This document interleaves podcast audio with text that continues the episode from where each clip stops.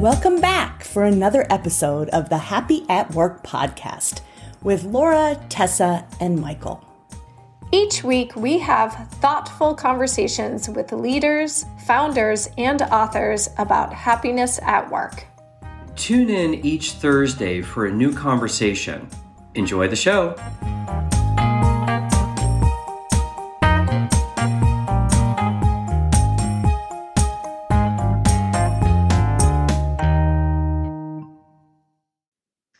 Welcome, everyone, to the Happy at Work podcast. We are so excited to have with us today Rob Whalen, who is the co founder and the CEO of the PTO Exchange. Welcome, Rob, to the podcast. Thanks for having me, Tess. Michael. Welcome. So, we would love to just jump in and, and have you tell us a little bit about yourself, Rob. How did you become, first of all, how did you found this company or co found this company, the PTO Exchange? And and you know what kind of what kind of background do you have that led you to this place?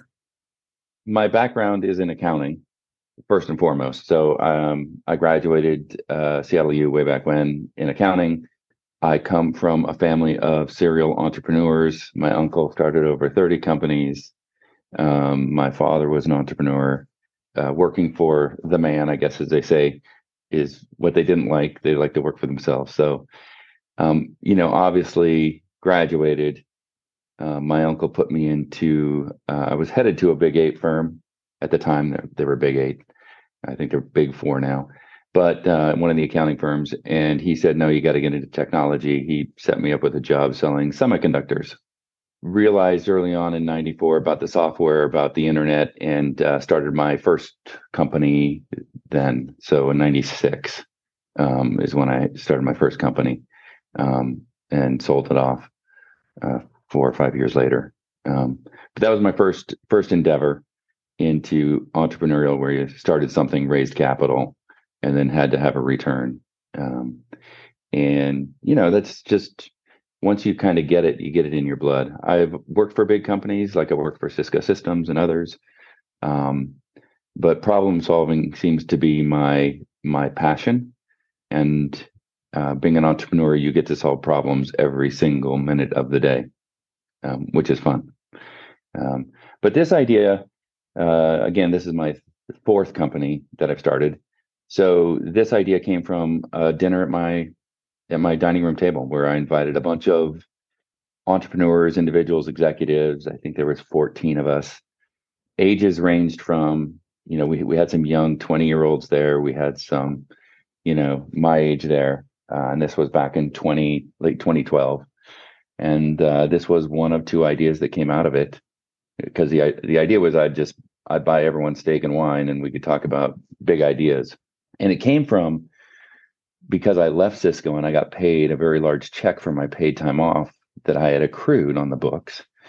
And I thought wow why couldn't I have used that while I was there? I couldn't take PTO because I was so busy selling and generating revenue if I could have utilized that value of that paid time off and put it in my 401k or maybe afford a vacation that my family, you know, may and may have not have taken at the time and and had an experience during those times instead of just getting that check as I walked out the door. And that was kind of the light bulb moment of the company. And then I started to do some research as uh, I like to do. And I started to look at just what the dollar amount was. And so I and the team were the first ones to really create the idea of how much PTO was accrued every year, how much was lost, how much was. But it's interesting, right? You there there's over 400 billion dollars that's accrued on the books of corporations and that's just um, that's not even the public entities that's the private entities and roughly about 180 billion goes unused and roughly about 65 to 90 billion gets lost. And when you think about that, that is productivity that employees have given to the organization and they were not paid out because they didn't use it um, or they weren't able to capture it. Um, and that's that's really the problem we're solving is is the idea that employees as they work, they accrue this time and it's earned wages because it's part of their compensation. And it should be earned or owed, and they should be able to utilize it in different modalities to meet their, as I would say, their moments in life, their transitions in life that we all go through, and uh, and, that, and that's that's the intent of the company is to help build a better benefit for employees, help employees be better stewards of their of their time. So I have a quick question, a follow up to that, um, Rob, because I, so I'm guilty. I left 55 hours of PTO on the table, um, and I lost it. Right, use it or lose it is the policy at at my company. So, um, what do you say to the argument of companies are should be encouraging people to actually take the time off to not you know not leave any time on the table at the end of the year. The reason they're given this time off is to create balance and work life integration. So what are what are, what are your kind what do you say yeah. the three of us are probably not the average worker. We probably make more than the average worker out there. Let's say you're going to take time off and you don't have a lot of money in your bank. So you're really going to go home and stay at home. You're going to take that week stay at home uh, maybe get some chores done around the house, um, and you're going to worry about your job because you live paycheck to paycheck. That's not much of a vacation. I just left uh, my work environment and I went home, and now I'm just thinking about, gosh, I hope my boss doesn't think I'm taking this time off, or I hope uh, I don't have to go back and work more hours because nobody's really doing my work ongoing and nobody's really stepping in to do my role. Um, and so you start thinking of the psychology that's going on with people, and you go, maybe that person being able to pay down their credit card with that week of time would be less stress, you know, instead of taking that that week off. The other thing is just work as an executive, and you, you probably see this too. You have a lot of work to do, and taking that time off is very difficult a lot of it is because there's only one person to do what you do and or there's no one there to kind of pick up the slack. It's very difficult. So when you go away you come back for more work.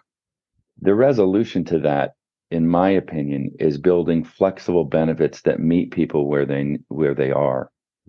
And i give you an example we were all talking about retirement. Well what if you could take that 55 hours tess and say, gosh, I didn't, I didn't, I only put 15,000 in my retirement 401k this year and I could do up to 22 or, and maybe there's a catch up, who knows? What if you could take that time and put it into your 401k, right? To help you, you know, meet those needs of retirement. And really you earn those, that wage. Um, that's, that's what we really want to tell people is this is something you earn.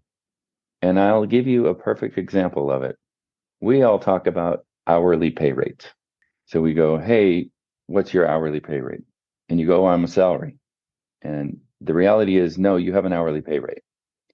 When it goes into a payroll system, your $100,000 is divided by 2,080, which gives you an hourly pay rate. And so when you take time off, that 40 hours, you get paid times that hourly pay rate you went into your job and you said, Hey, I want $100,000 a year for my job and I want four weeks of vacation. What you negotiated was your compensation. And what you negotiated was your productivity pay rate. And what we call a productivity pay rate is what everyone should be looking at, not your hourly pay rate. And your productivity pay rate, Tess and Michael, is is the 11 months that you're going to work for that $100,000 and that's that's an interesting thing because you would take instead of taking the hundred thousand dollars and divide it by 2080 you would take the hundred thousand dollars and divide it by 1960 and that would give you your productivity pay rate. And this is this is the this is the the accounting and the systematic how things work um, and what we should be um, looking for as employees. And employers should be very honest in how they show that and um, and and that's really that's really it's earned earned for you right you you earn the, the pto you know i really and, like how you're doing the calculation on the productivity pay rate but i i did have a question here one i i co-teach yeah. the entrepreneurship and innovation class at harvard and Uh, I love the fact that you did the classic entrepreneur uh, of you solved your own problem. That hey, I left this money on the table and I I wasn't going to take it anyhow. I'd love to have it in my 401k or, or just some other things where I could capture that value. And it, I mean, your statistics are amazing. You know, 180 billion unused, and then the the 65 billion statistic. When you approached companies with the idea of, hey, there's a lot of money being left on the table. Uh, we're a company that can help you capture that and really bring that value into uh, the worker's pocket. How did they receive your message? Were they like, well, yeah, we don't want to give it to them. We'd rather keep it. What what did they say to you? When yeah, you said, here's it, our idea. You know, Michael, that's too funny. When I first started the company, I sent out an email to eight CHROs, and within 48 hours, I received about four of them emailed me immediately and said, "Hey, we'd like to talk to you right now." And so we went into a very large wireless cellular company here in the Pacific Northwest. They called us in but what what occurred through that process, Michael, to answer your question, was that it it went all the way through contracting for about three weeks, and and then all of a sudden it ended very quickly and rapidly. And I asked the head of benefits there, and she said, "We make eighteen million dollars on the backs of our employees, and if we put this in, they're going to spend it." And I said, "Well, where are you making that money?" And they said, we make that on the call centers because of the churn of the employees. So what this company is doing is they're they're not paying it out. They're making all this, they don't want to pay it out. And it's all off the call centers. These people can barely make their ends meet. And this company is robbing $18 million out of these employees. And nobody's calling this to the carpet. And I will tell you, we run into this with Fortune 500, Fortune 1000 companies that are publicly traded. Okay. And they they they see this and there are some that say, "Yes, we want to do right by our employee." And then there's others that just say, "We have a fiduciary responsibility to our shareholders to make money." Now, we were early when we started this idea and so there was a lot of no's, a lot of, you know, hitting our head up against the wall. Um, but there are a lot of companies that say, hey, this is earned. We want them to use it. It's already budgeted benefit. Instead of putting in a new benefit, why don't we let them, you know, self-direct this for student loans? Um, instead of going out and doing a student loan, we now can do student loans and we can do 401k so we can address the generationals in our in our um, in our employee community.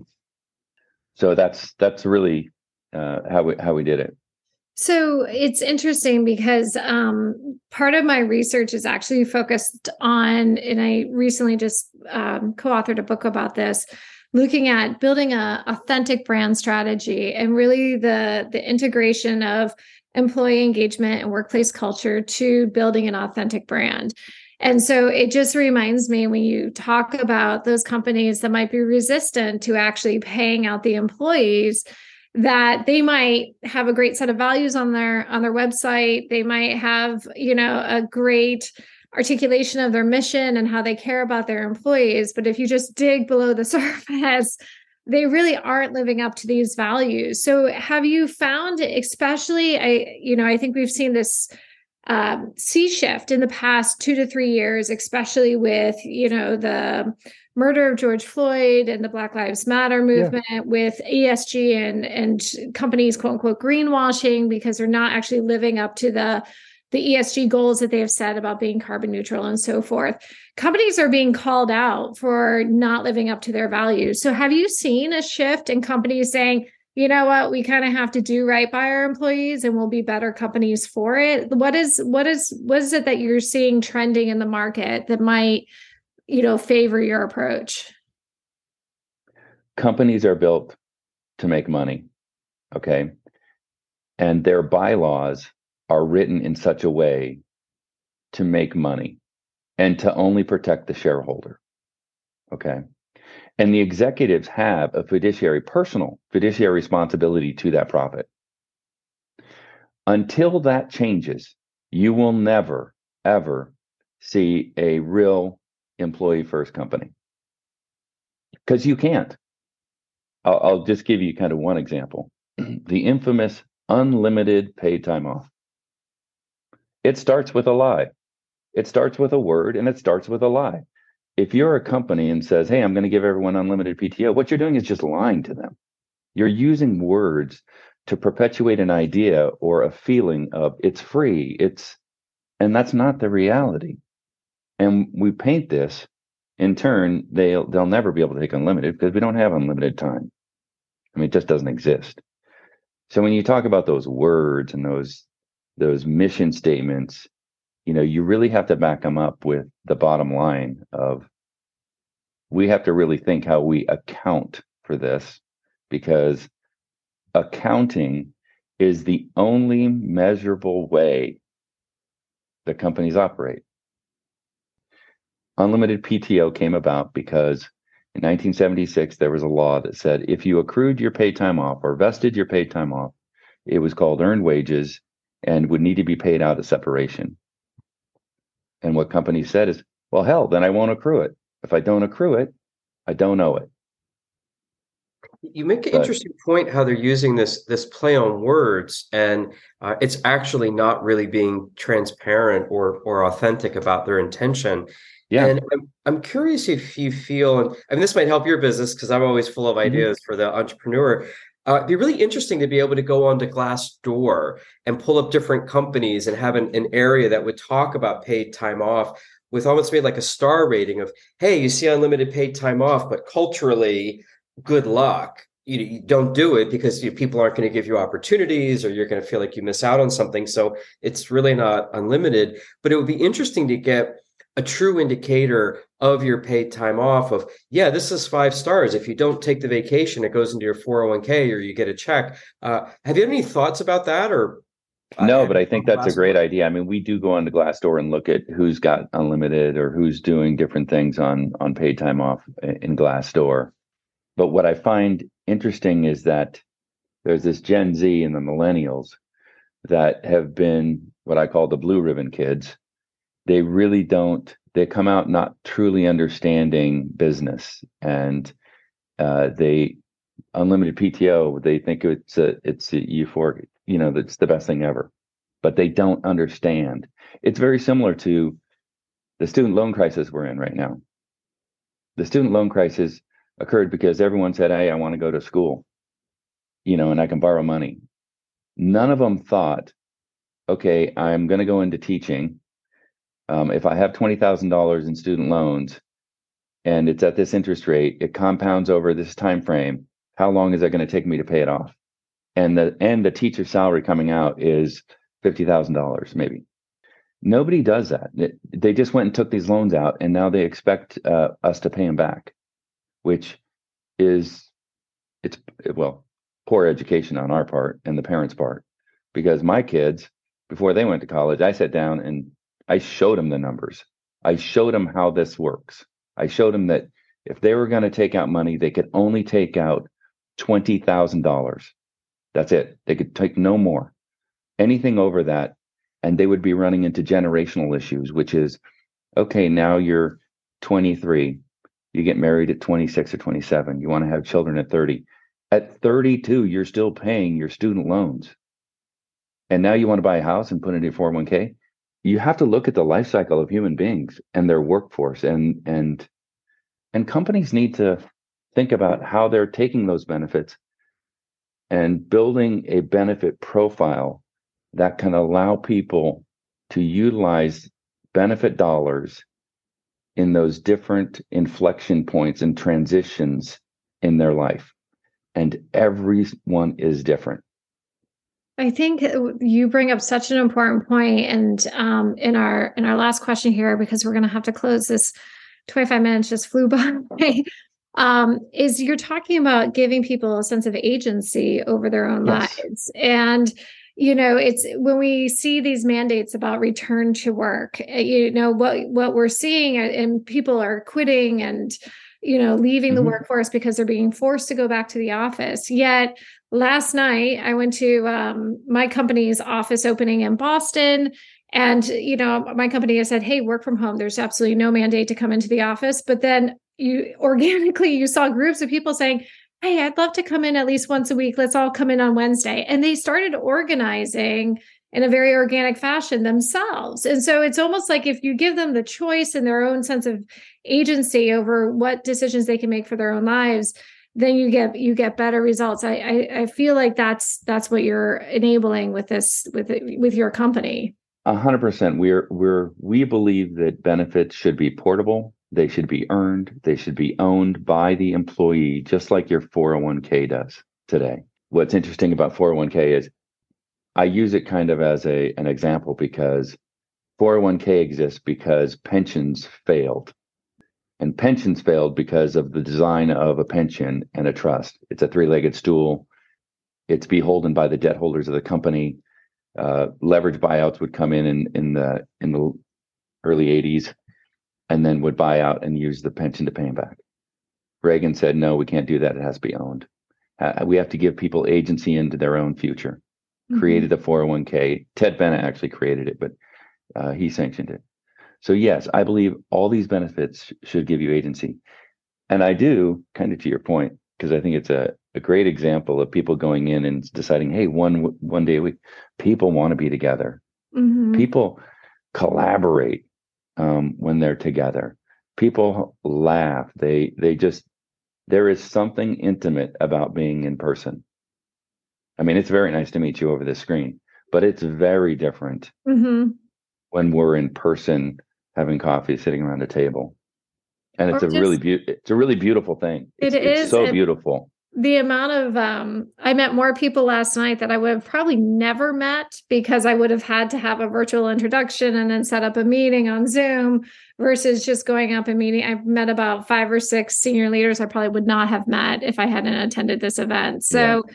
Um, Rob, this was a, a fantastic uh, conversation, really interesting. Your concept of your company, you know, given the fact that Microsoft came out with this announcement, you know, what do what does your company say in response to that? Do you try to come out and work with it or or do you do you want to come out and try to be transparent and tell people what Microsoft's really doing from what well, well like? I did right so I, I, we had GeekWire uh, call me up and asked me and so I you know they wrote about it yesterday um, I, I can't I, I can't change the behavior I can only provide a solution um, the people change the behavior. So the employees have to start demanding that you accrue my time and you know you pay it out at the end of the year. If employees demand it, then the companies will start doing it. Mm-hmm. Okay. Um, but until we educate the employees on all of this and how it really works, we're going to let the companies create the culture and not the employees create the culture. Yeah, and that's a that's a great. I think that's that, that's what what I see. So I'm really out just educating, and then you know we have a lot of customers. We have uh, just under 100 clients and some very great names uh, that use our platform, and employees that are getting a lot of value at it. And we, you know, we we move millions of dollars to student loans, into 401ks, into HSAs, and we know that that's helping them out long term, and um, it's great. That's wonderful. Well, thank you so much, Rob, for joining us today. Um, this was a fantastic conversation. Would love to bring you back maybe in about six to 12 months and we'll see what's happening in the marketplace at that point. Yeah. What's impacting your company. But thanks that would be great for joining us. Yep. And Michael, so so nice to meet you both. You as well, Rob. Wonderful. And uh, if you yeah. get any uh, paid time off and want to come to Boston, I'll take you sailing. We hope you've enjoyed this episode. If you'd like to hear future episodes, be sure to subscribe to the Happy at Work podcast and leave us a review with your thoughts. Are you interested in speaking on a future episode or want to collaborate with us? Let us know. You can send us an email at admin at happyatworkpodcast.com. And lastly, follow us on LinkedIn or Twitter for even more happiness. See you soon.